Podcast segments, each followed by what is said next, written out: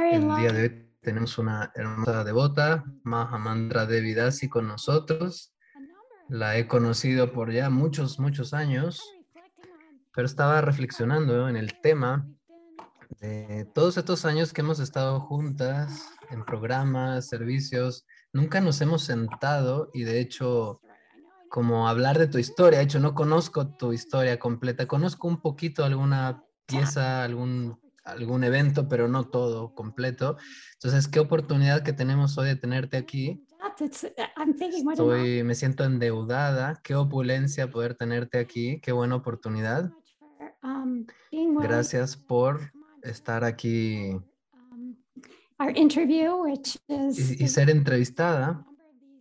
Lo hemos estado haciendo eh, se llama La belleza y, las dificultades del, del, del Sadaka, del, del, viaje del Sadaka.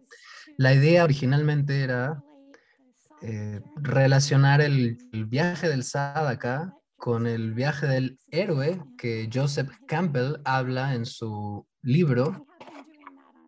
Hemos estado haciendo esto en algunas entrevistas eh, aunque sea un poquito caído este, digamos, estructura, pero de alguna forma eh, tenemos esto como una base, como un tema de base en el que vamos a hablar de este viaje del Sadaka, las dificultades que el Sadaka tiene y algo muy muy grandioso que se ha generado a través de estos diálogos, en el sentido de que el Sadaka también es una especie de héroe, ya que aunque haga cosas, entre comillas, pequeñas, ayudando a otros, en realidad está haciendo gran ayuda a otras personas, devotos y devotas, etc.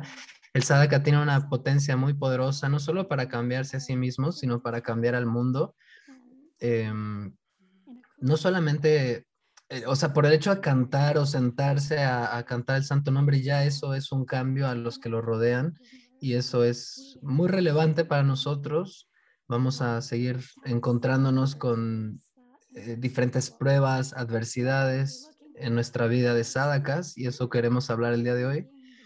La belleza y todas las cosas eh, auspiciosas que salen de este proceso, así como también las dificultades y los problemas y conflictos que surgen en el camino del sadhaka, ya que a veces tenemos, eh, o sea, estas charlas nos ayudan a cambiar nuestros puntos de, de vista respecto a nuestras propias vidas. Así que vamos a comenzar con una pregunta desde tu juventud.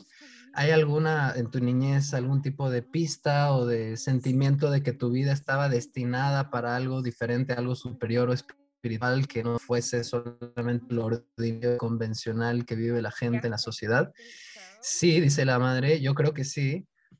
Em, desde, desde muy chica, desde muy joven, dice la madre Mahamantra de Vidasi, había algo más, sentía que había algo más y siempre vi eh, espíritus y cosas místicas este, y sentía que había otro mundo más allá de este mundo, tenía esta este, confirmación, estaba fascinada también con el hecho de la muerte. Me recuerdo estar sentada en la casa mía, seis años tenía, y me, y, me choqueó el hecho de que todo se muere. No solamente el cuerpo, pero todo muere, o sea que todo es temporal. Esto me llegó a los seis años de edad y me recuerdo estar sentada y, yo me quedé a pensar, que, entonces, ¿qué hay más allá de la muerte? Entonces le pregunté a mis, a mis papás, ¿qué pasa después de que mueres? Y, y claro, ellos dijeron, pues te vas a ir al cielo, familia católica.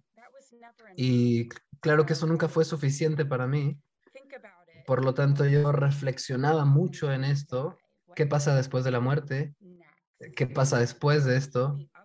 y esto yo lo, lo, reflexionaba incluso hasta en las altas horas de la noche, a veces no me podía dormir porque yo pensaba en la muerte, yo pensaba algo, pues digo, o sea, ahora que me doy cuenta que lo hablo, siento que era algo oscuro, pero de alguna forma reflexionaba en esto, a veces me iba a la cama a mis papás y les decía, mamá, no puedo dormir porque tengo sueños de pesadillas o de ladrones o cualquier cosa, yo mentía, pero en realidad yo estaba pensando en el hecho de la muerte. ¿Qué pasa después del momento de la muerte? Y en esa época de mi vida, mis, mis papás estaban casados y y íbamos a la iglesia católica, yo iba a, un colegio católico y había algunas ideas relacionadas a una vida después de esta, pero era muy vaga, era muy escasa, no estaba detallada, no se especificaban detalles ni pormenores, por lo tanto, em, eh, sí me acerqué a la personalidad de Jesús y de María también, y pasó el tiempo y avancé, digamos, a mi edad de pubertad, de adolescencia, mis padres se divorcian, mi madre nos deja y ella, ahora me doy cuenta que ella era bipolar y era alcohólica y tenía problemas de droga y era de alguna manera abusiva, pero hacía lo, lo mejor que podía, de hecho, con lo que ella tenía. Pero bueno, vi- vivíamos con mi papá, era un padre soltero y él siempre practicaba yoga y tenía sus prácticas de yoga por un tema de razón física, porque claro, él era, él trabajaba su cuerpo y le gustaba estar flexible y de- de- de- por otro lado siempre orábamos eh, después de la cena, eh, hacíamos nuestros Ave Marías, Padre Nuestros, o- o, eh, agradecíamos a Dios por la comida y más y más eh, quería más respuestas y empecé a explorar diferentes ideas y también comencé a explorar drogas, de hecho. Me gustaría decir que por el, por el propósito de expandir la mente, pero de hecho la razón era porque estaba un poco deprimida, ¿no? Este, el tema, mi tema personal ha sido pues la depresión en la vida, ¿no? Y temas de, mentales, ¿no? Entonces, pues yo en esa época tomaba drogas y trataba de hacer, de entender qué era la vida espiritual y tenía algunos amigos muy buenos. Aurora era una de ellas y nos juntábamos y hablábamos acerca de, de vida espiritual, así lo llamábamos, y hablábamos, nos sentábamos y hablábamos de vida espiritual y el- hablábamos por horas y horas acerca de qué es todo. Claro, nos inventábamos muchas cosas, era todo como una especie de ideas y, cosas que salían de nuestras mentes, porque sabíamos que había un mundo más allá de este mundo y que, era, que este mundo era temporal. Y, que la muerte no era el fin de todo y que de hecho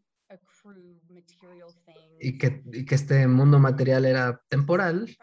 Entonces, finalmente, decidimos ella y yo que necesitábamos como renunciar al mundo. Teníamos 16 años, de hecho, les, les paso a comentar. Madre dice, "L- perdón que interrumpa, estás, estabas inventando eso, de hecho, entre comillas, pero estabas en lo correcto, a pesar de que estabas imaginando eso. Había un conocimiento interno y, y- y eso es, pues el Atman o vidas pasadas, evidencia de que esa, esta no es tu primera vida practicando vida espiritual y, y por supuesto que el conocimiento estaba ahí en, la, en el cheat y, y estoy segura que tu amiga Aurora también tenía algo de ello. I'll speak more Sí, dice moment, Mahaman but de vida, that de vida was así, eh, fue ah, de hecho una bendición, pero una maldición al mismo tiempo, eh, antes de conocer a los devotos. Pero su familia era muy New Age, era muy uh, amplia de mente explorative and y uh, muy explorativa en the temas de, pues, de conciencia. Eran parte de la Iglesia Universal que estaba localizada aquí en Montana, donde cerca donde estoy yo, aquí estoy en un, gran, un granero. Ella tenía un conocimiento base y yo iba a su casa mucho, muy seguido, porque sus parientes eran muy amplios de mente, no tenían problema con el tema de las drogas, New Age hippie, y bailaban y cantaban y como muy liberales, muy New Age. Um, Entonces, one day I went there un and día llego allí y había unos libros en el piso, nunca los había visto, entonces estaba ahí viendo estos, esta pila de libros y me encuentro este libro hecho a mano que se llamaba el, el ABC de Krishna. Y yo dije, ¿qué? ¿Qué será esto? El ABC de Krishna. Bueno, vamos a leerlo. Y había pues como algunas, este, como algunas imágenes recortadas allí, quizás de los calendarios del BBT, y estaban todas juntas en esta, en de páginas. No me recuerdo bien de todo, pero sí me acuerdo bien que el B era la mantequilla de butter y era una, una, pues una de estas clásicas eh, imágenes del baby Krishna eh, en una en el piso de, con blanco y negro tomando la mantequilla, como robando la mantequilla, comiendo la mantequilla y viéndote a ti. Entonces esto me, me impactó bastante. Y después había una G, la G de las gopis, y había una imagen del raza, de la danza raza, y yo vi esa imagen y me quedé viendo esta imagen por mucho tiempo porque está Krishna junto con las gopis, con todas estas mujeres danzando en un círculo, lo cual hacíamos nosotros, danzar en círculo. Y me acuerdo que al ver esta imagen me llegó un sentimiento muy impactante de que este es Dios, ¿no? ¡Wow! Y bueno, se fue después ese sentimiento, pero fue de hecho muy fuerte, muy impactante. ¿Quién es este? Ok, este es Dios. Está danzando con, con mujeres, con las gopis. Entonces yo dejé el libro y lo pensé, o sea, puse el libro abajo, lo reflexioné y en ese tiempo mi amiga Aurora y yo habíamos ya salido del high school, o sea, nos habíamos ido de la escuela y había intentado ya tres este, high schools, no había podido terminar y cuando finalmente salí, eh, tenía un grado, este, hasta el octavo grado, o sea, nunca logré un... O sea, yo pensaba que la escuela era una cosa muy estúpida, que solamente nos, nos lastimaban, nos adoctrinaban y que nos, no, no se preocupaban por nosotros. A mi padre le decía, por favor, mándame a otro lado para aprender de otras cosas, de medicina natural. Yo, creí, yo quería aprender eso. Entonces salimos de la escuela, mi amiga y yo, y empezamos a trabajar. O sea, pensamos, ¿no? Reflexionamos, necesitamos trabajar y, y encontrar gente que le guste danzar y bailar. No solamente por, no sé, flamenco o boogie boogie o algo así, sino que necesitábamos encontrar gente que a través de la danza y el canto pudiésemos llegar a un estado de conciencia más elevado. Esa era nuestra reflexión cuando salimos de la secundaria, o sea, el high school, ¿no? Em, y así poder trascender. Entonces hicimos un plan. Yo pensé que deberíamos ir, yo pensé que deberíamos ir a Inglaterra, a una ciudad, mm, porque Dios sabe, tenía un libro con imágenes del, de este distrito en Inglaterra. Y años después, cuando estaba ya en la universidad, sí me fui a este Lake District en Inglaterra, pero esa es otra historia. Y mi amiga piensa, deberíamos ir a Hawái. Ella dice, yo sé que en Hawái hay gente muy espiritual en Hawái, con con conciencia mística, hay gente, hay comunidades, hay parejas, hay, deberíamos ir a, probar a Hawái. Entonces, de hecho nos fuimos a Hawái, tomamos un vuelo, llegamos a Hawái y bueno, ahorramos dinero ¿ah? previamente. Fuimos a la agencia de viajes, cambiamos los, compramos los tickets, teníamos 17 años, de hecho, y eso, o sea, ahora quizás no sería fácil hacerlo porque eres menor de edad, pero en aquel momento, de alguna forma, a los 17 años, logramos. Compramos los tickets y, mm, bueno, empacamos nuestros backpacks, nos subimos al, al avión, era agosto del 96, cuando aterrizamos en, en Oahu, Hawái, y eh, empezamos a caminar. Nuestro plan era preguntar a cualquier persona que nos encontrásemos si conocían a gente que les gustara cantar y danzar. Era una idea, entre comillas, brillante, o sea, sarcásticamente brillante.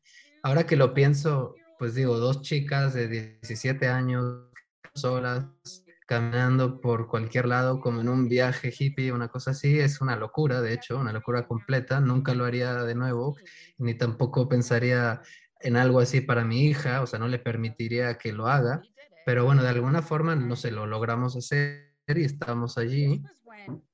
Y esto fue cuando algo pasó mágicamente. em, de hecho, empezamos a preguntar a la gente que nos cruzábamos en el camino, eh, ¿ustedes conocen a alguien que les guste cantar y danzar? Y así preguntamos a los que nos cruzábamos. Y ellos decían, ah, los Hare Krishna. Y decíamos, ah, ok. Nunca escuchamos eso, estas cosas.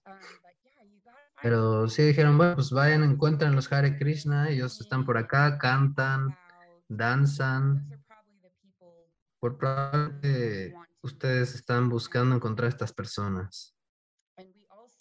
Y empezábamos comida vegetariana, ya éramos vegetarianas. Principalmente porque no me gustaba el sentimiento de tener animales muertos en mi cuerpo, ya que no había ninguna razón. O sea, yo vengo de una familia de cazadores, entonces, pues digo, no había razón para ser vegetariana dentro del linaje familiar, pero yo sí opté por el vegetarianismo desde esa edad. Y entramos a una tienda de comidas ah, saludables. Creo que nos encontramos a un devoto que se llama Krishna Das o algún devoto que tenía su propia misión. Quizás todavía la tiene. Entonces fuimos a esta tienda de comida saludable y el hombre de la caja nos estaba ayudando y él tenía un tatú de, no entendí bien, un tatuaje y justo la noche anterior yo había soñado que me iba a encontrar con un hombre con este tatuaje. Eh, entonces, claro, la noche anterior yo había soñado con este tatuaje y al día siguiente me encuentro esta persona con el tatuaje y le pregunté a dónde ir. ¿Dónde sería nuestra próxima destinación para encontrarnos a los Hare Krishna? Y él me dijo, cuando le pregunté, nos dijo que podíamos ir al templo, al templo de ISKCON, en Oahu, y nos, nos dijo cómo subir al bus, cómo era la dirección, todo. Nos dio las indicaciones, subimos al bus, medio que nos perdimos, y cuando estábamos perdidas, conocimos a una mujer que conocía toda la historia del templo, conocía dónde estaba y dijo, oh, bueno, yo las llevo ahí y les aseguraré de que lleguen hasta allí. Entonces, bueno, vamos. Entonces, esta mujer muy amable nos, nos trajo al templo y entramos a esta propiedad, a esta, este lugar, y lo primero que vi fue el Food for Life truck eh, pintado atrás. Decía, o sea, había una imagen del bebé Krishna comiendo la mantequilla mirándote a ti, la misma que yo había visto en ese libro, ¿no? O sea, en el camión Food for Life, ¿no? Y esto, como yo lo había, visto, había visto previamente, pues nuevamente me, me impactó porque dije, órale, yo había visto esta imagen hace unos meses. Y yo ahí le dije a Aurora, esto es, ah, este es el que yo vi, este es el lugar, estamos aquí, como que me emocioné. Y de hecho, sí estábamos allí, porque ya habíamos, o sea, entramos, ya estábamos en este lugar. Y hablamos con unos devotos, había unos devotos jóvenes que había ahí, y estuvimos hablando, nos predicaban un poco, pero todo lo que nos decían, decíamos, wow, claro, eso era lo que creíamos, eso es lo que hemos estado hablando, que claro, nosotros no somos este cuerpo, hay una vida espiritual superior. Y claro, lo que nosotras ya teníamos como hablado en nuestras conversaciones. Nos llevaron al, frente al Panchatattva. No veía nada, de hecho solo veía como, no sé, como luces, pero fue algo increíblemente bello ver, las ideas de Jagannath Debe Subhadra y el Pancha Tatua, pero no sé, no los podía ver bien, solo veía como luces, por así decirlo. Y bueno, es una, una larga historia, pero acortándola, nos quedamos. Y ya, llegamos allí. Nos dijeron, ¿tienen lugar donde quedarse? Y dijimos, no, esto es lo que estamos buscando, de hecho. Esta era como nuestra meta, llegar a un lugar así. Entonces las dos nos quedamos. Increíble, dice la madre Archana, así impresionante. Mahamantra eh, dice, sí, esto fue como una bendición, pero a la vez una maldición, en el sentido de que parecía muy natural, como un gran alivio, estar en el lugar adecuado, correcto, con la gente correcta. No era ya más una oveja negra, sino estaba dentro de un entorno donde todos practicaban y no era ya nada más una persona como loca o desviada o algo así, sino que ya en ese lugar encontré una identidad como una persona que encajaba con otros buscadores de la verdad que estaban allí, pero la parte de la maldición es o fue que, que a veces puedo ser una seguidora ciega, ese es el tema, y no pensar profundamente, no reflexionar profundamente en la filosofía, sino tomarlo como ok, esto es así como es y ya, sin reflexionar lo intelectual o profundamente. Entonces el, seguimiento ciego es como un tipo de, tema que tengo que trabajar. La madre dice, qué increíble como eh, yo también conozco esto, porque mi historia personal ha sido, me ayudó mucho escucharte y, y, al principio también uno solamente sigue el oriente, o sea, uno no, no tiene esta discriminación, este discernimiento. La madre dice, Qué, qué interesante todo. You know, I mean, even coming to Dice, ¿cómo llegaste a Sila Tripurari Maharaj? Esto fue algo, este, claro, tenías que pensar en algo así para salir de estos grupos grandes, para entrar en contacto con nuestro Gurudeva. Eh, pero bueno, quizás puedes hablar de esto al- eh, eh, ahora en próximos minutos. Eh, entonces cuéntanos qué, qué fue lo que estabas viviendo, pensando, reflexionando y demás. Entonces dice, sí, como lo has dicho, definitivamente por la misericordia de mi Guru Maharaj y, su- y Subal, eh, dos semanas atrás estaba hablando con Padmanabha Swami acerca de tener un guru que eh, sea shastrico, o sea, de, de la fortuna que sea un guru que haya sumergidos en Shastra, realmente leyendo, derivando realizaciones de los libros de las Shastras, y eso nos ha dado gran bendición. Y cuando dijo Subal, a mí me benefició, yo también pensé, claro, a mí también, porque esto me ha permitido a mí hacer lo mismo, como poder entrar en la escritura, leer con cuidado y con profundidad y aplicarlo a nuestra vida. Entonces, sí, de hecho, dice la madre Archana, sí, eh, yo no leí tu bio al principio, pero solamente le quiero decir a todos para remarcar, Mahamantra está casada con un devoto fantástico que se llama Subal, el que ha mencionado. Eh, hace 21 años están casados, viven en Raleigh, North Carolina. Ella visita familias en Montana y no tenía señal en su casa, por lo tanto se fue a la pico de la montaña para encontrar donde haya internet, donde está en este momento. Entonces ella está en un granero en la pico de la montaña y su esposo está por ahí en algún lugar. Se fueron ahí para tener eh, señal. Tiene tres hijos fantásticos. Su hija tiene 16, la más joven. Después tienen un hijo que tiene 20, Jai, y el de 18, Gore.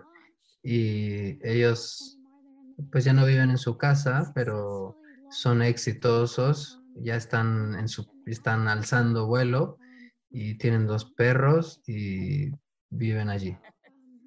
Ok, dice la madre, sí, correcto. Y ella está hablando de su historia un poco, vamos a esa parte. Me gustaría decir que esta mujer joven que, que salió de la escuela, ella, eh, o sea, Mahamantra, volvió a la escuela a los 27 y, ahora tiene una maestría en, el arte de la enseñanza. Y a la, a la edad de 35 obtuvo su maestría y enseña a niños en elementary school, en primaria, o sea, ella es maestra, ella enseña desde jardinería, ella sabe mucho jardinería, tiene un jardín hermoso en su casa, tiene flores, frutas, vegetales para sus este, deidades, Girirash, Irada Bihari, y le encanta, bueno, compartir jardinería y tips de jardinería si alguien necesita eh, consejos de este tipo, eh, pueden preguntarle a ella acerca de todo esto de jardinería y, cómo cultivar. O sea, si alguien tiene dudas del respecto, ella es experta. Eh, Mahayardan Organic Garden se llama su espacio. Entonces ahí vemos todo su sentido de fluidez y de, de creatividad, ¿verdad? Las dos, ambas. Entonces, perdón que te interrumpí, pero bueno, tenía que hablar un poco de tu bio y no, no te preocupes, está muy bien. Entonces, eh, vamos a regresar a donde estabas. Estás en Hawái ahora y has sido, o sea, estás allí. Ah, o sea, claro, en el pasado estuviste en Hawái, estás ahí y ahora estás practicando con rodeada de devotos.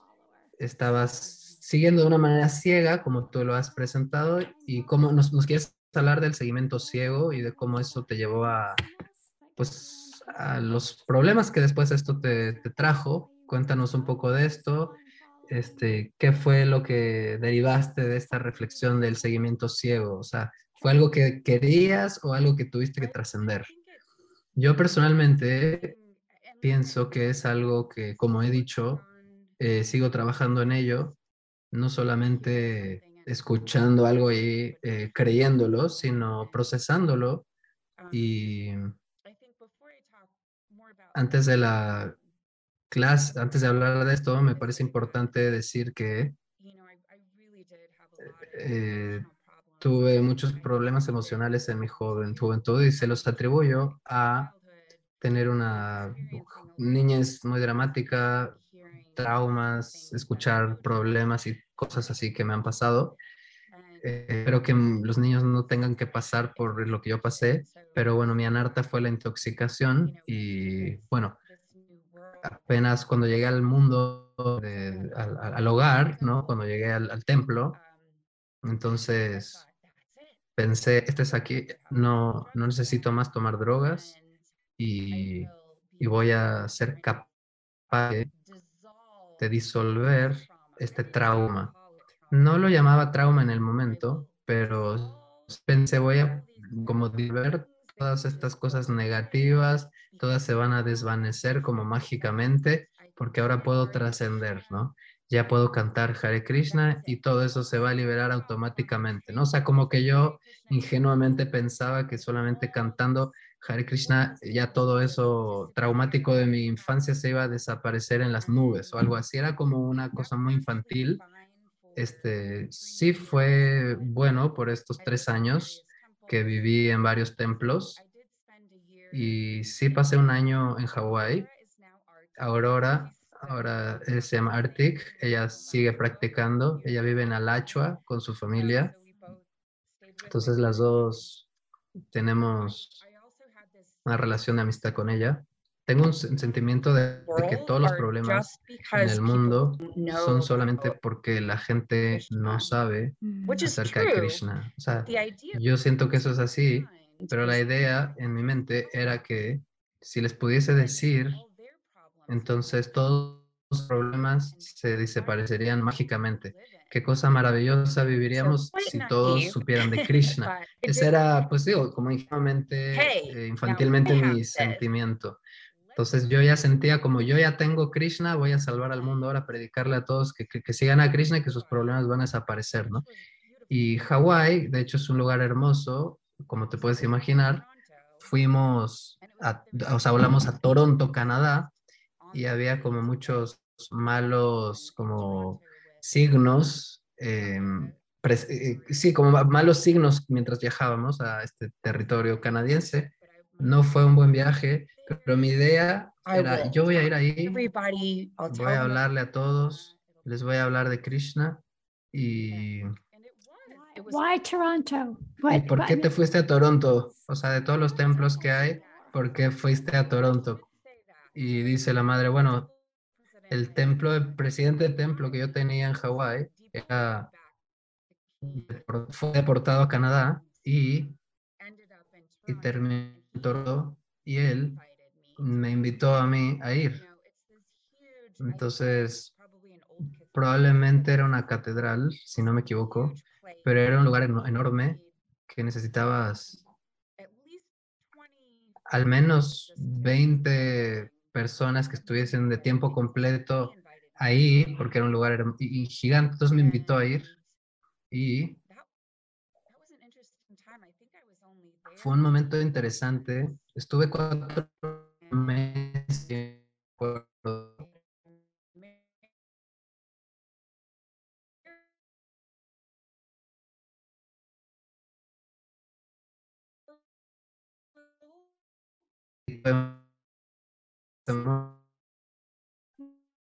Pero no, no, o sea, se me hizo lo- se me ofreció esto y yo pensé, quizás esto es lo que tengo que hacer porque quizás Krishna quiere eso.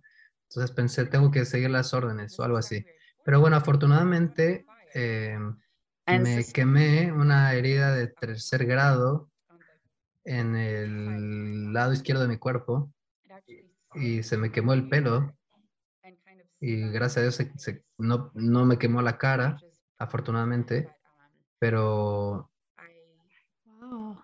de hecho, ¿eso estabas co- cocinando o qué estaba? Dice, sí, estaba cocinando, estaba haciendo jalaba y estaba eh, con una estufa eh, cerca, 2.5 pies del, del piso, era muy amplia la estufa, estaba agachada y de pronto me sentí como, como que estaba quemándome y, y claro, me di cuenta de que estaba mi, mi sari se estaba quemando full en la cocina dentro del templo y, y, y- cómo saliste de esta, de esta situación o cómo fue. ¿Qué pasó? Dice, bueno, había unos gemelos allí que eran de North Carolina y que trabajaban en un burn center, no sé qué es eso, pero uno de ellos me empujó y el otro trajo agua completamente sucia, pero me la tiró encima. No me acuerdo por qué me acuerdo de eso, pero bueno, me tiró esta agua y bueno, finalmente llegué al hospital, pero tenía que regresar a US, a Estados Unidos.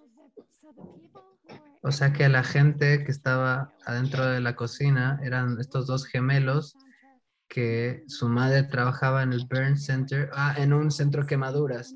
Ah, ok, estos gemelos, su mamá trabajaba en un centro de quemaduras y por ello sabían cómo actuar frente a quemaduras. Por ello, por alguna razón, ellos te salvaron, o sea, recibiste este tratamiento adecuado y, y bueno, fue una de las cosas más fantásticas que me pasaron. De hecho, tengo una lista de grandes cosas que me han pasado, pero creo que esta fue una de las que fue como muy, muy buena. Cuando lo malo es bueno, ¿no? En el sentido que no hay nada malo que no pase por algo bueno. Y siento que al haberme quemado me salvó de, de haberme casado con este personaje que ni siquiera conocía bien. Yo tenía 18 años en esa época y no estaba segura de lo que iba a hacer. Entonces creo que fue como, como que Krishna me salvó.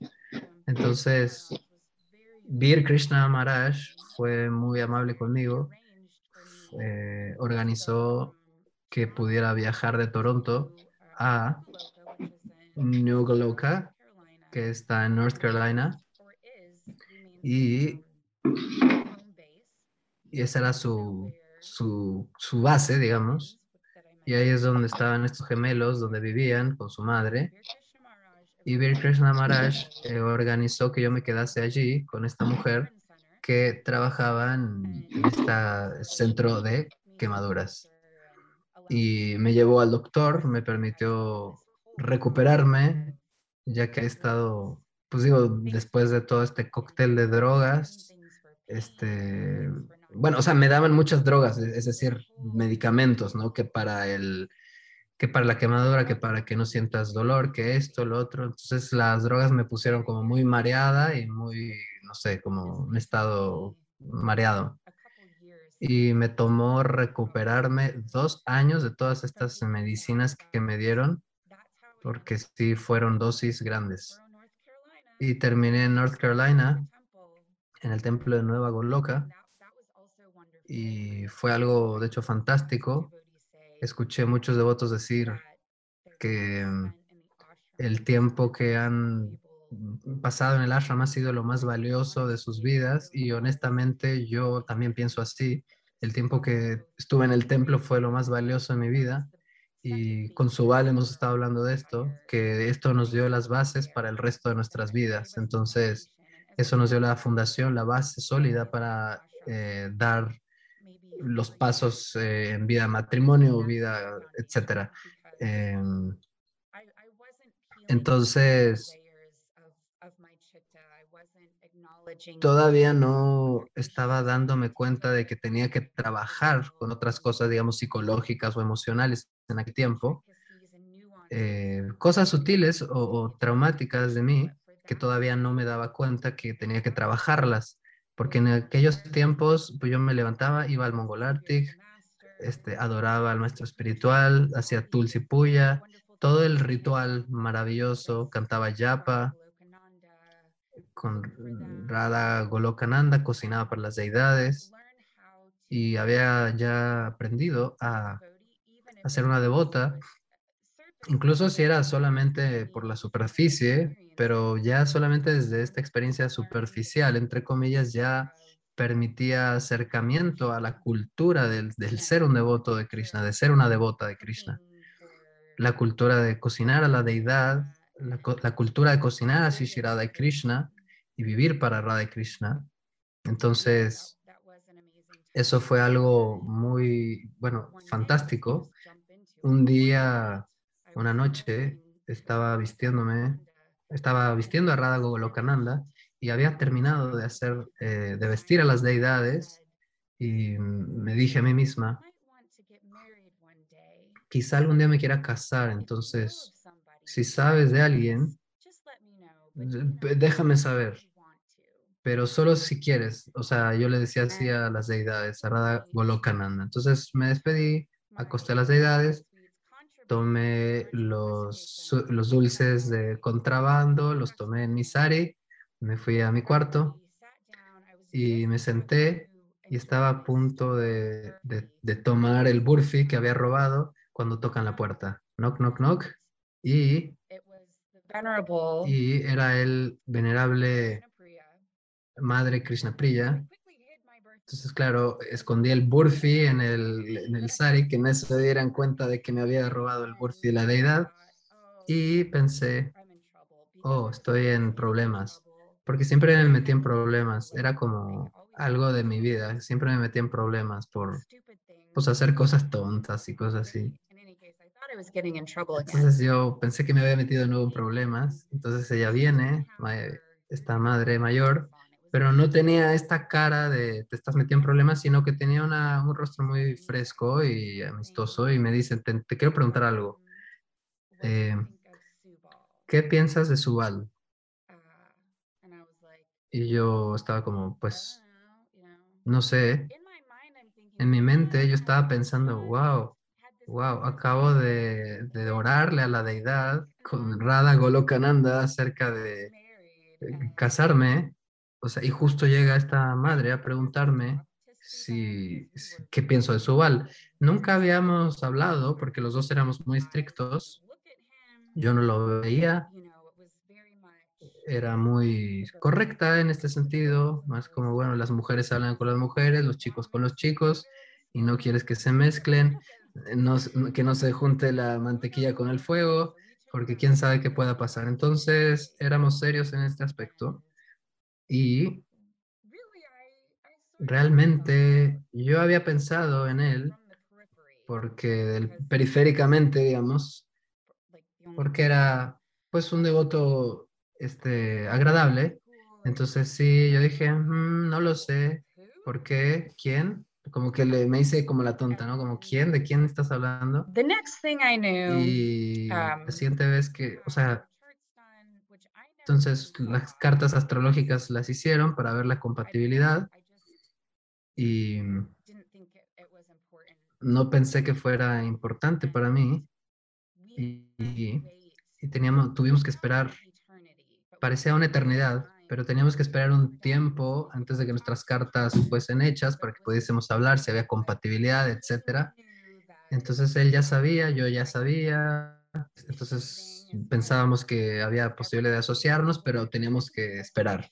Pero bueno, asociarse no era como, como hacer cita, o sea, como que parecía que era cada vez, parecía que cada vez que, que, que pasaba la, el pasillo me lo cruzaba y él me veía, yo la veía, pero entonces no podíamos hablar, entonces era como muy particular la situación, pero bueno, finalmente cuando pudimos ya entablar diálogo, el famoso lugar para asociarse era en No Coloca, era el, el gazebo, era como un lugar amplio en la mitad de la propiedad donde todos pudieran verlos, a los, a los jóvenes que se estaban asociando. Y ahí nos fuimos a conocer, empezamos a hablar e inmediatamente hubo como un clic y yo ya supe, él es. Esta es la persona que yo deseo y así los dos nos dijimos en diferentes momentos. Nuestro único, eh, nuestro, único único remordimiento es que no nos casamos antes. Pero bueno, eso fue lo que deseamos entre nosotros. Entonces finalmente nos casamos con Subal y creo que eso es cuando la gran dificultad llega, porque cuando hay otra persona allí,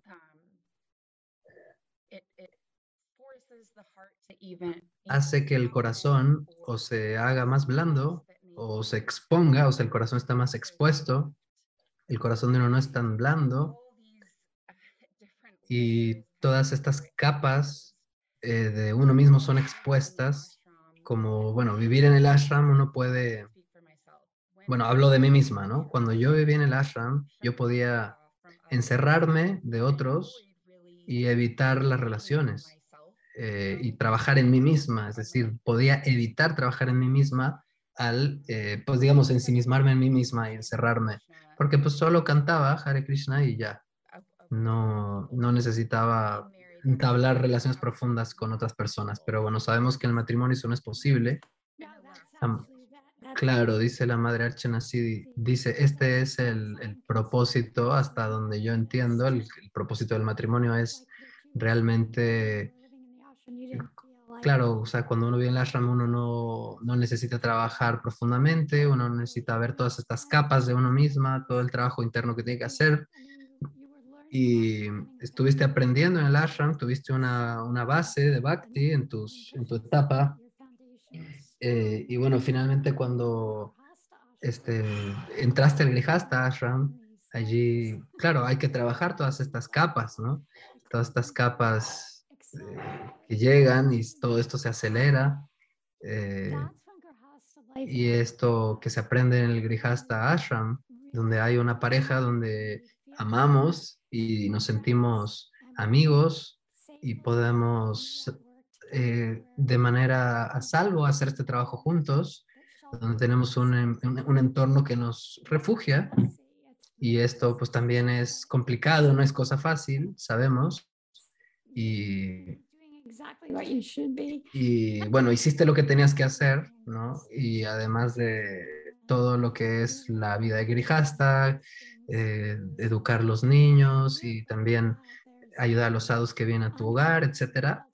Y esto, pues toda esta purificación que llegó de la vida de Ashram tuvo una fructificación en el Grihasta Ashram.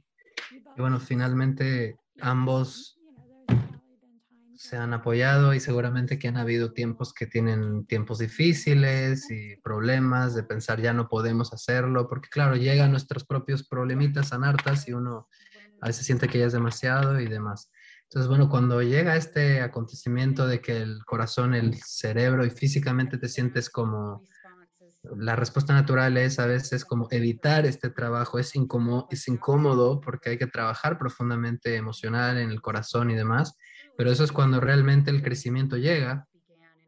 Y ahí yo eh, percibo que ahí llegó el crecimiento en mí y estoy muy agradecida eh, de tener un compañero de vida que está practicando bhakti y no, no, no tuvimos tanto énfasis de, de estar así como, no sé, enloquecidos, enamorados o algo así, sino que más bien nos, no- nos apegamos a la, al bhakti, a, la- a las prácticas devocionales. Creo que no es la primera vida que estamos juntos porque, porque pues, había una compatibilidad y demás, ¿no? O sea, como bueno, había una confianza mutua. Y ese fue el tiempo donde, la época donde sí tuve algunos asuntos de depresión. Y podía a veces estar muy deprimida y Vir Krishna Maharaj vio que yo estaba negando completamente esto. Los devotos no se deprimen, los devotos cantan y son felices, yo pensaba. Entonces, depresión es para los no devotos. Ese era como mi escape al trabajo interno que tenía yo que hacer, pero Vir Krishna Maharaj sí me recomendó hacer estos trabajos y, y visualizar estos aspectos de mi persona que todavía yo no podía ver. Eh, entonces, bueno, él, él me ayudó en ese sentido. Y, pero bueno, realmente cuando ya esto fructificó y ya me di cuenta más profundamente fue cuando me casé. Después tuve un hijo que cuando nació él era muy extrovertido, amante de la vida, que me sorprendió porque yo pensé que yo tendría hijos como yo, que eran como, no sé, más tímidos o asustados, que se odiaran a sí mismos o algo así, y que pues fuesen vistos pero no escuchados, ser nadie, algo así, porque eso es como yo me sentí ser nadie. De todavía lucho con esto, para ser honesta, como esta falta de autoestima, pero justo tuve un hijo que es un amante del mundo, extrovertido, con esa seguridad y eso fue algo impresionante para mí, un punto de cambio para mí, porque fue un, un gran contraste entre lo que pasaba dentro de mí y lo que yo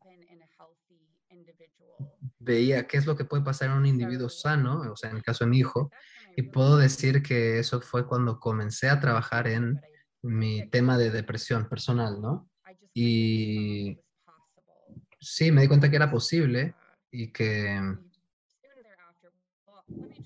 bueno, te digo, teníamos tres hijos en tres años, que fue todo un mundo. Eh, complicado, la- o sea, el tema de hijos y demás.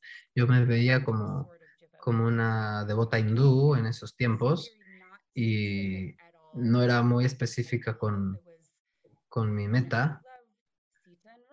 Mm, Amamos a Sitaram, a Hanuman, amamos a Vishnu, a Radha Krishna, al señor Chaitanya, pero todas estas cosas separadas y aspectos impresionantes del absoluto, pero no teníamos una idea de que había un camino. Simplemente estaba como siendo parte de este universo de Krishna. Eh, y yo cantaba cuando podía, por supuesto, pero siempre iba al templo, llevaba a mis hijos al templo, íbamos a los programas, ofrecía mi, o sea, mi, mi comida ofrecía al altar y muchos devotos decían esto, o quizás también Padmanabha Maharaj habló de esto, programas recientes donde cantas, sigues estos principios y ya tienes ticket para ir back home, de vuelta a Dios, va- de vuelta al Señor, o algo así como que esa era la fórmula que se enseñaba. Canta, haz estas re- reglas y ya tienes el ticket para ir de vuelta a Dios. Entonces, pues yo quería mantener a mis hijos con, con mucha vida, con bienestar y salud, y mientras yo estaba luchando con mis propios demonios y anartas, porque sí, o sea, esto es, no es como muy sano, pero una de mis motivaciones como, como madre ha sido no, trama- no traumatizar a mis hijos, no hagas lo que mi madre hizo, es decir, no les transfieras todos tus miedos a, a tus hijos. Esa era mi mentalidad, ¿no? Como no quiero que ellos vivan lo que mi madre, eh, yo viví con ella, con mi madre, que fue traumático. Entonces, o sea, a pesar de que ella hizo lo mejor que pudo y demás. Entonces, si yo traté de hacer eso definitivamente para ellos, Yeah, it's a, you know, it is interesting that, Es you know, muy interesante, dice Archana CD, eh, que eres, coming to grips with depression in, in your que um, has sufrido depresión en tu proceso de grijasta. Es, creo que es algo común, por lo que puedo ver en devotos, que a veces, pues por alguna forma, de alguna manera, este, estar ocupado, trabajo, responsabilidad y pues a veces puede uno vivir estas depresiones. Yo también misma lo, lo pude vivir en su momento.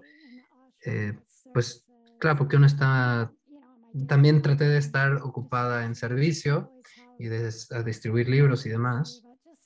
A veces hacer servicio a las deidades, o sea, trataba de tener actividades devocionales para que mi mente no viajara a estos lugares oscuros de la psique. Y luego cuando me hice una madre, fue pues cuando tienes este tiempo que, o sea, o sea, cuando eres madre estás muy ocupada en tus hijos, no tienes tanto tiempo de pues ocuparlo en ti. Y tuve esta experiencia muy similar en la maternidad que me trajo esta realización de, o sea, de disatisfacción conmigo misma en un sentido y, y conociendo que Bhakti era la solución, pero no estando todavía a la altura de poder sumergirme en Bhakti y tomar todos los beneficios que vienen de Bhakti, pero sí me podía dar cuenta que de las experiencias que he cruzado, he tenido este, este crecimiento, que a pesar de que yo no estaba tratando, o sea, que yo no estaba evitando mi trabajo interno, a veces mi mente sí quería distraerse de ese trabajo interno que muchas veces uno no hace. Y, perseverating on all the, the y bueno, si no fuera por esta gracia, eh, uno no hubiera perseverado en este trabajo interno de, de purificación en su mente, en sus anartas. Y me gustaría saber en tu experiencia cómo fue. Sí, lo has dicho bien, dice la Madre Mahamantra, estás en lo correcto porque yo pensaba, ¿quién podría yo ser? Y esto me, me, mantuvo, ¿verdad? Lo que yo puedo llegar a ser me mantuvo, esta meta, esta esperanza. A pesar de que no tenía acceso a eso porque yo estaba negando lo que me estaba pasando y no es un tema de identificación como no estoy deprimida, pero de alguna manera tengo este cuerpo, esta mente que tiene esa depresión. Entonces tengo que trabajar con esto antes de eh, integrar complejidades. Estoy muy agradecida por eso. Claro, integrar las complejidades de la vida, lo cual es perfecto. Hay complejidades que sí hay que integrarlas a la práctica porque pienso que para mí al menos, no, no, no creo saber, pero sí tengo una tendencia de ir de una cosa a otra, o sea, de luz a oscuridad, y a veces tengo esta dualidad, y a veces oro y mi sadhana es muy lindo, por la gracia de Krishna, muy bueno, o a veces me voy al otro lado completamente de la moneda, a la oscuridad y, y a la depresión, ¿no? Como ni siquiera como una dualidad en mi carácter. Entonces, a veces se genera como este tema de la, de la leche y la tinta, que a pesar de que le pones más leche a la tinta, la, la leche se pone más negra. Pero finalmente cuando ya viertes una cantidad de leche, ya la tinta se vuelve más clara. Entonces, finalmente he tenido que aprender a integrar mi lado pues, negativo o, o- o oscuro, por así decirlo, y por la gracia del Señor Nityananda he podido ver esto con más claridad eh, en oración, en trabajo interno, y a poder eh, tomar medidas para eh, superar o para contraatacar estas tendencias de mi cerebro y acepto, este es mi cerebro, este es mi karma, esto es lo que tengo que lidiar con y por lo tanto no voy a poder, no sé, avanzar tanto espiritualmente o algo así si es que no eh, puedo trabajar con esto. O sea, antes de avanzar espiritualmente en la trascendencia, tengo que hacer este trabajo mental y psicológico y demás, ¿no? Y con Subal hemos estado en esto. Subal ha sido muy amable, muy paciente, muy generoso, me ha ayudado mucho. Creo que a veces pierde la paciencia, pero bueno, yo lo entiendo por completo. Este, recordarme si, o sea, yo, yo no estoy, o sea, yo, yo sé que soy capaz de lograr este estado de lucidez, de estabilidad en la práctica mi Guru Maharaj me ha ayudado mucho. Muchas gracias, Madre Dice Chenesigue, por compartirnos con tanta apertura tus- tu vida. Y es algo que es muy común, o sea, a pesar de que hay devotos no expresan esto, pero es muy común en muchos devotos y en la vida, en la sociedad. Uno de cada tres, creo, eh, se identifican con la depresión, o sea, depresión clínica como un- un- una enfermedad muy común. Y creo que en la comunidad de devotos ta- también tenemos eso. Seguramente tenemos estadísticas similares que los de la sociedad normal y, y no es algo que los devotos se sienten cómodos al expresar. Seguramente es un reto expresar esta, este- esta dificultad, porque claro, uno piensa, si estoy practicando bhakti no tendría que estar deprimido, ¿no? Pero sí, este, tenemos que cambiar esta idea completamente de que, de que es una enfermedad, de que hay que aceptarla y no por practicar bhakti uno ya se va a liberar de, de su cuerpo psíquico y físico, es decir, hay que trabajarlo, es parte de una enfermedad que se debe de manejar o de un padecimiento que se debe manejar a través de, un trabajo, una terapia. Y claro, las prácticas de Bhakti pueden ayudar, ¿no? El Ayurveda, etcétera, pero em, quiero agradecerte mucho por tener el coraje de hablar de esto, porque sé de muchos devotos que, pues digo, no se atreverían a, eh, o no se sentirían cómodos hablando de sus propias tendencias eh, pues mentales o psicológicas. Yo creo que es importante que los devotos hablen de sus luchas y que, y que de esta forma podamos todos naturalizar esta tendencia y nos podamos ayudar el uno al otro, ¿no? Sin esta tendencia de criticar de, no, tienes depresión o algo así, ¿no? Claro, dice, eh, y eso fue, bueno, mi, mi principal motivación de hacer esta entrevista fue eso. Eh, todos hemos llegado hasta aquí, a este lugar. Todos sabemos cuán increíble es nuestro Guru Maharaj y, y el Sangha también. Sabemos que eso es algo increíble, pero yo puedo hacer una contribución, decir sí, yo pasé por estas pruebas no hablamos de eso generalmente porque sí está este tema, esta idea de si, das, si hablas de tus depresiones y te identificas con tu cuerpo, estás en Maya o algo así, pero esto no es, no es correcto, ¿no? O sea, por supuesto sabemos que las enfermedades o depresiones psíquicas o físicas no son parte de nuestra eternidad, o sea, no, no, es, no, es nuestra, no es nuestra eterna identidad, pero sí definitivamente un trabajo que el sadhaka debe de atravesar, ¿no? Y si yo acepto, me siento de esta forma, a pesar de eh, que me gustaría sentirme de otra forma, quizás otros también se sientan así, o sea, no soy la única.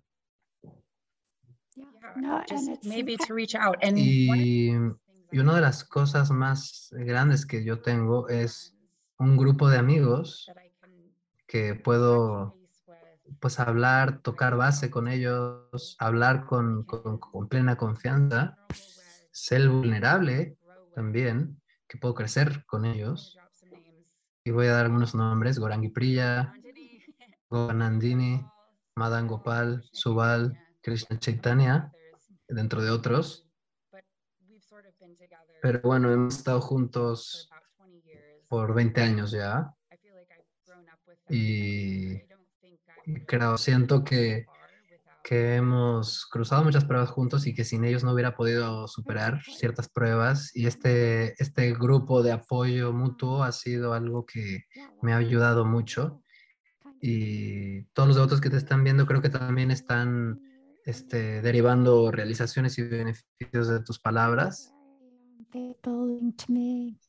tu, tu práctica. Same, and we were friends Nosotros fuimos amigos ya desde hace tiempo. Incluso criamos nuestros hijos juntos, tratábamos de ser devotos, sobrevivir al mundo, etcétera. Y antes de conocer, antes de conocer a mi Guru Maharaj,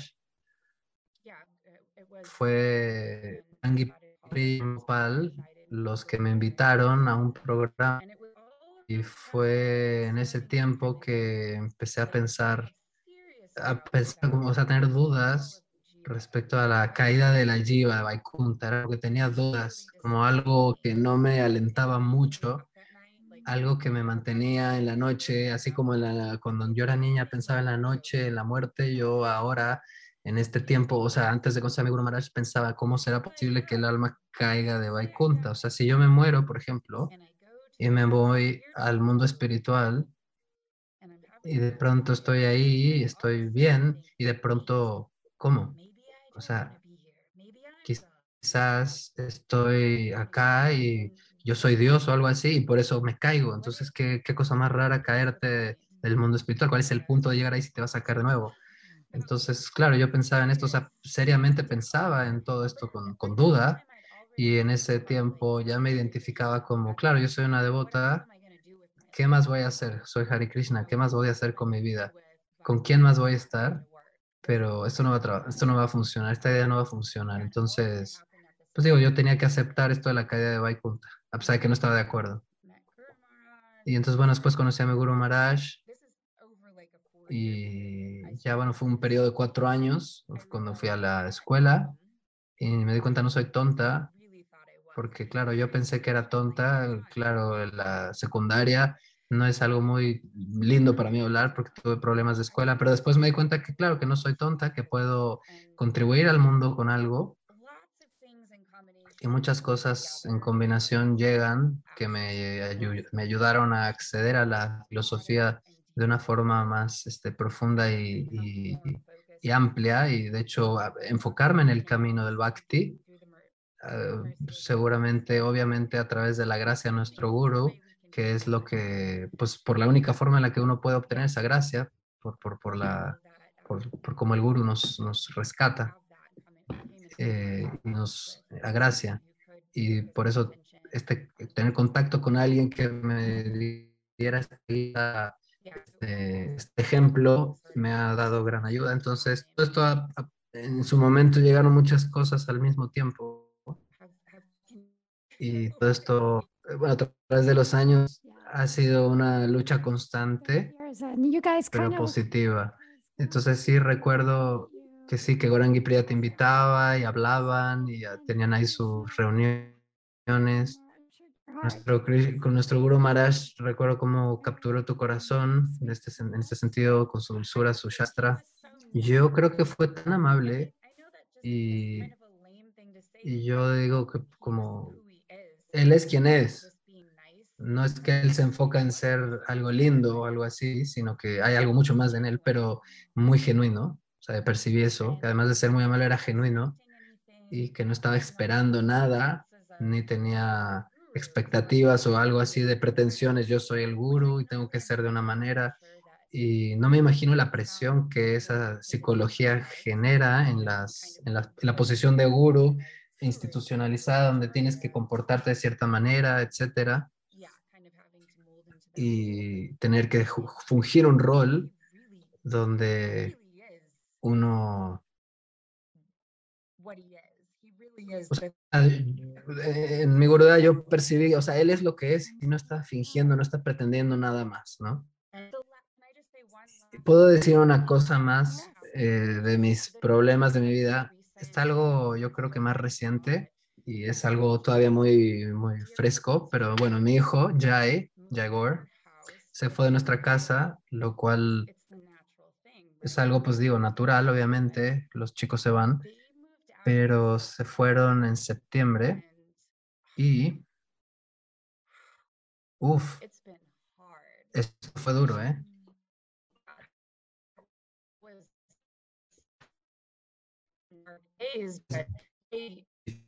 Difícil.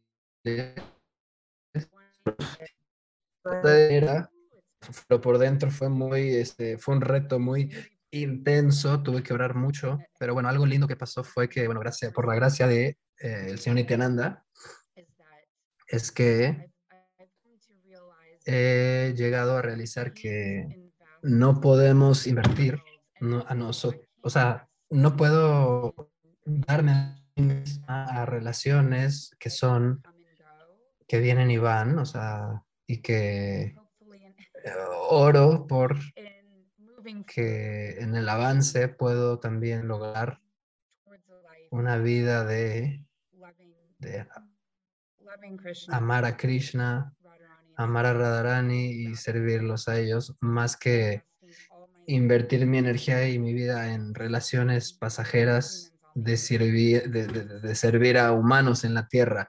Y por supuesto, no, esto no significa que no voy a amar a los seres humanos, pero sí me ha dado una realización de que las relaciones familiares son temporales, ¿no?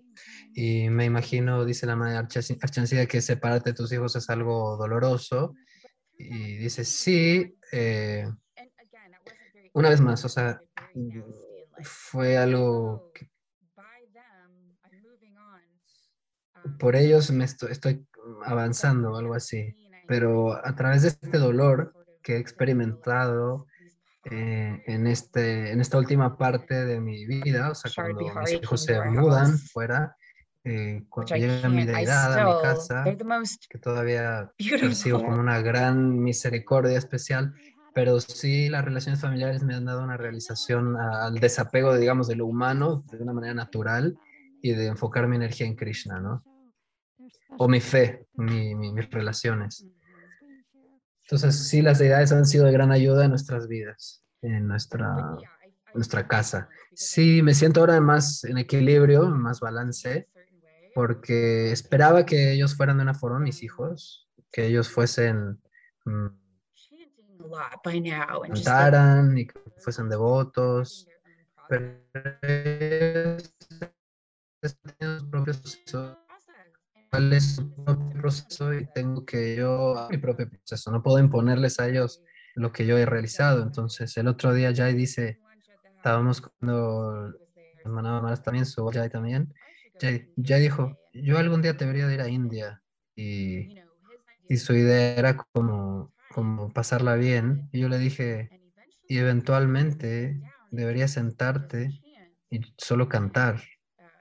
Y Maras dijo, primero, sus, su- primeros, no entendí lo que dijo Padma Maras, pero algo así como, primero, como que él quiera cantar y sentarse, ¿no? O sea, más que tú decirle a él.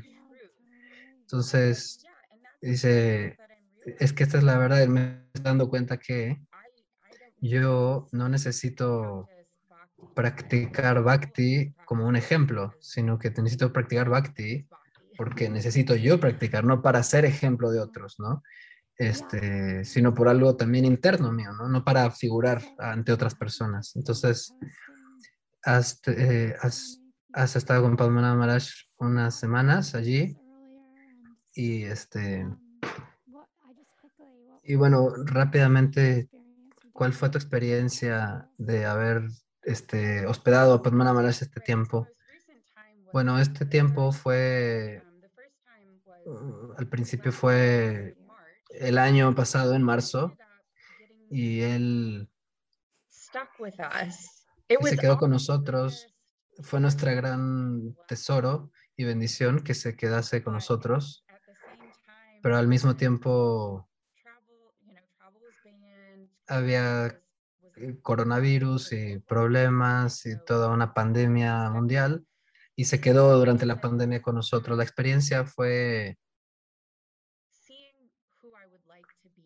ver quién me gustaría ser, por un lado, uh, having a true sadhu in the house y tener a un sadhu en la casa, un verdadero sadhu, eh, y eso es iluminador en un sentido de que puedo ver como una reflexión de,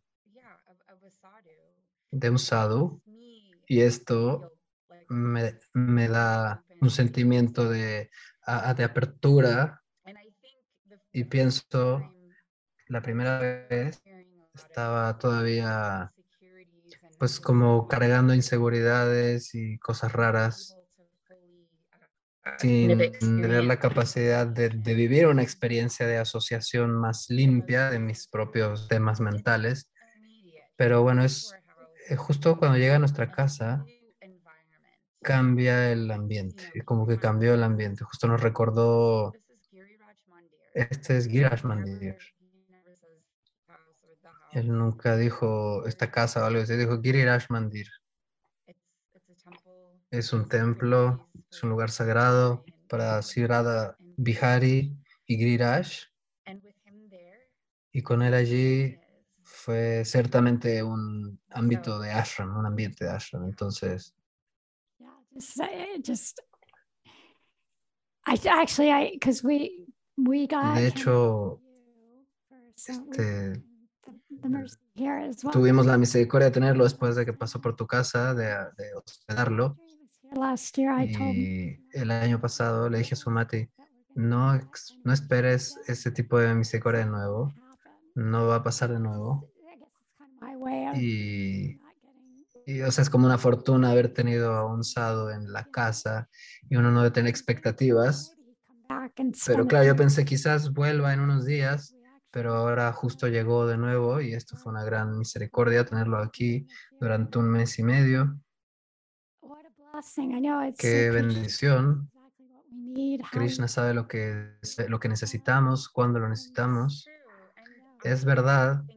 Y yo no because pensé que esto pasaría de nuevo porque estábamos, estábamos en temas muy sin sentido. No somos gente ordinaria, yo lo comprendo. Si cantas Hare Krishna con un sentimiento en tu corazón, no eres una persona ordinaria. Este, eso ya es un hecho. Pero en muchos aspectos sí somos ordinarios, somos gente ordinaria, eh, o bueno, devotos. Pero qué misericordia es esta de... Yo puedo pensar en miles de, de otros lugares donde se podría quedar el que serán más apropiados, pero por alguna razón Krishna lo mandó a mi casa. Quizás es por, por Sudal, quizás por Subal, porque su, Subal es muy sincero y tiene gran devoción. Y yo soy, bueno, pues quizás la que sigue eso, puedo yo también eh, practicar, ¿no? Algo así. Entonces, esta es una de las cualidades que yo he visto en ti, dice Archana Siddhi, que eres una persona humilde y auténtica. Y no te voy a permitir que argumentes de eso, porque si no solo vamos a estar debatiendo, pero bueno, en fin. Y creo que nuestros videntes también van a percibir esta humildad y genuinidad. Madan Gopal dice, Lobio, Mahamantra, este, quiero estar cerca de ti el siguiente año, gracias por escuchar, eh, perdón, gracias por compartir.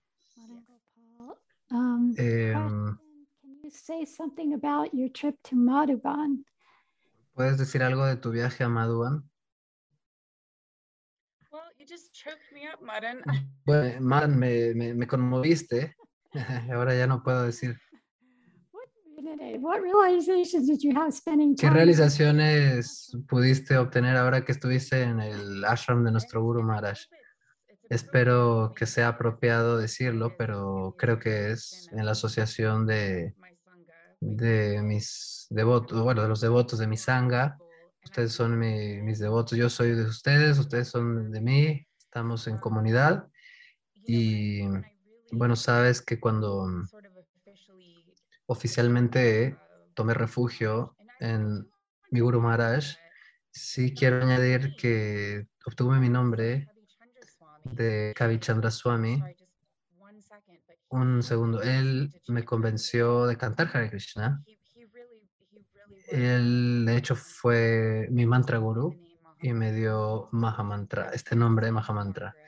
Mi padre me dieron un nombre Márgara, es un nombre fantástico, pero no me gustaba para mí.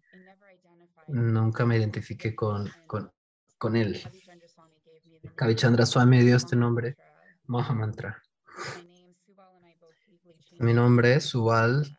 Bueno, Esos son los nombres que nos dio ahora nuestro gurú Subal y Mahamantra y estoy muy agradecida por ello, pero nunca tomé instrucciones de él, de hecho. Él no me dio instrucciones como a nivel de Siksha, no sucedió así. Entonces, cuando oficialmente me acerqué a mi Guru Maharaj, así la Tripurari Maharaj y tomé refugio de él, él dijo, este es un sentimiento mutuo de guru y discípulo. Entonces yo ahí ya me sentí mm, ah, muy muy feliz. Él me pregunta cuáles son mis sentimientos o específico camino en Bhakti es, como en raza. Y bueno, qué pregunta. Yo no sabía, bueno, qué decir. and then Y I got to go to Madhav. I'm 42, mm, also, by the tengo ya 42 años, pero bueno, dos años atrás, Subal me mandó Madhavan for my 40th a. Madovan por mi cumpleaños 40. Y eh, bueno, eso fue un regalo de, de cumpleaños perfecto. Dice Archana así, qué regalo más hermoso de, de cumpleaños.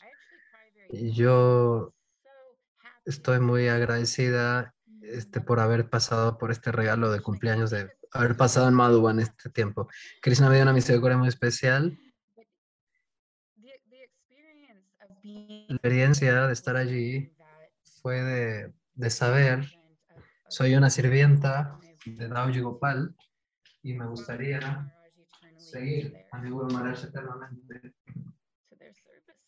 a, a su servicio eterno. ¿no? Ese fue mi sentimiento. Quiero servir a mi Guru Maharaj eternamente. Y esto de ir a Madhuban también fue que, pues digo, he estado trabajando dos trabajos durante dos años, tiempo completo como, como maestra, tenía otro trabajo en, una, en un kinder para hacer más dinero, para que mis hijos pudiesen hacer cosas fantásticas. Pero no hay arrepentimiento. Esto es lo que hacemos los, los padres. Pero he trabajado muy fuerte y ya estaba muy cansada. Ya necesitaba como sentarme, cantar y leer y estudiar la filosofía, escuchar al sadhu. Necesitaba este lapso para practicar y practicar el bhakti que, que de hecho inicialmente cuando me inicié fue la idea. Y escuchar de Guru Maharaj y de Padmanabha Swami y de, y de otros Vaishnavas y de leer y escuchar, cantar, todo esto fue algo imp- increíble, increíble. Como que reconstruyó la, la fundación, el- el- la base. A veces la, la base se, se sacude un poquito y mi, mi base se estaba sacudiendo ya, pero este viaje me ayudó a reforzar mi, mi fe, mi bhakti. Gran respuesta y gran, gran pregunta, Madan Gopal. Muchas gracias. ¿Alguien más este, tiene alguna pregunta que, le, que, les que les gustara hacer a la, a la madre Mahamantra? Ya se nos está acabando el tiempo, pero si hay algún tipo de pregunta o comentario, es el momento. Spanish speaking devotees could have a it for them.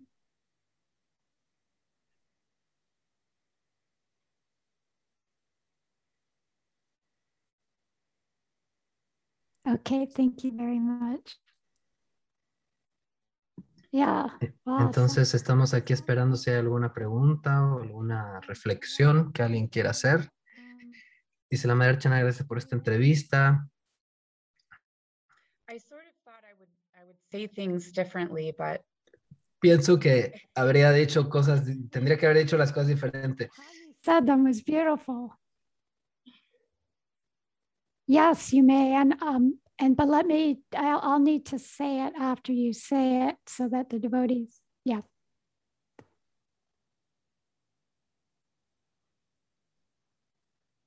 You were so honest and so sincere. I mean, and you have a Bhakti Lata growing up with so much faith, and uh, you actually impacted me very positively in, in my Bhaktilata. So thank you for your honesty, sincerity. It was a whole trip to translate you today. Wow. okay. I hope In that's in in a good way, I hope. Of course, yeah. I mean, in a good way. Yeah, that the trip, like. I, I was like very identified in so many ways and i was feeling like wow how you got to uh, to overcome this structure and how you made to you know keep the faith and then to to be honest with yourself and to work hard on bhakti so i it was like a very uh, let's say like a very refreshing interview and very inspiring thank you Thank you. Thank you so much. And I'm I have not overcome. Inspirador para mí. A. Y ella dice, bueno, todavía no he superado todo esto, pero es un, todo un proceso al que estoy dedicada See what I'm working towards. y me doy cuenta de todo lo que estoy tratando de trabajar. Ajá, Thank you.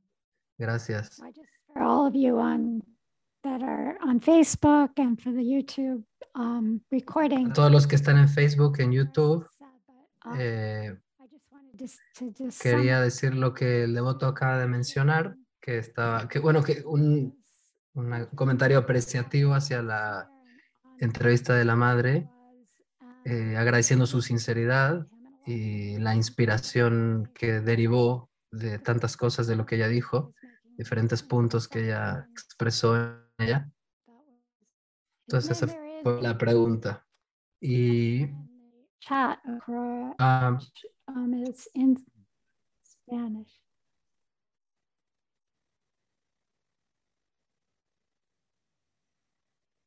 Self so personal things in such a confident way in this sangha. So um, they are helping us to uh, to to yeah to cross our processes as well. So i keep finding so many things in common that identify uh, that i identify with.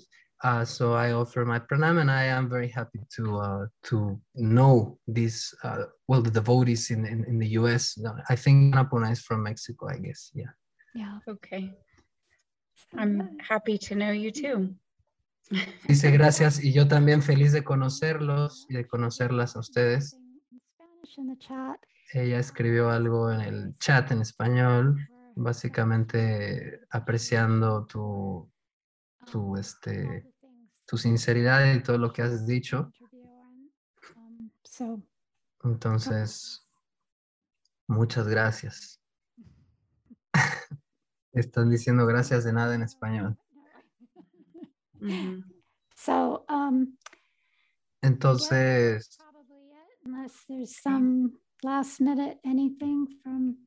bueno, si hay algún otro, ya sea comentario o alguna pregunta. Well, Any last minute thing that you would like to say, my ¿Te gustaría comentar algo así de último minuto? ¿Alguna cosa que te gustaría agregar para como resumir o bueno, algún punto más que quieras mencionar? um, your, testimony of of your journey and hoping that it would help some other people, which should obviously. Como is para ayudar a otros devotos o eh, bueno, algo, al- algunas palabras últimas que te gustaría mencionar.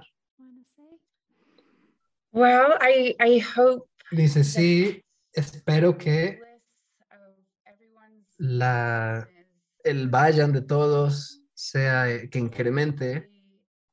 Y también oro para que todos puedan mantenerse y cantar juntos y siempre juntos poder tener la gracia del Sri Guru y Lord y mantenerse siempre eh, bajo el refugio del Señor Nityananda. Muchas, muchas gracias por, por, por escucharme um,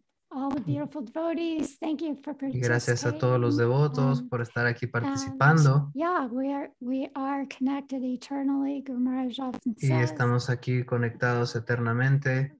Together forever. so Vamos a estar aquí juntos para siempre, en el sentido que vamos a, ¿no? Amigos por siempre, en este sentido de que vamos a poder compartir juntos este viaje hacia la eternidad. Good to see Hare. Krishna. Thank you. Thank you. Qué bueno verlos. Muchas gracias. Nos vemos pronto.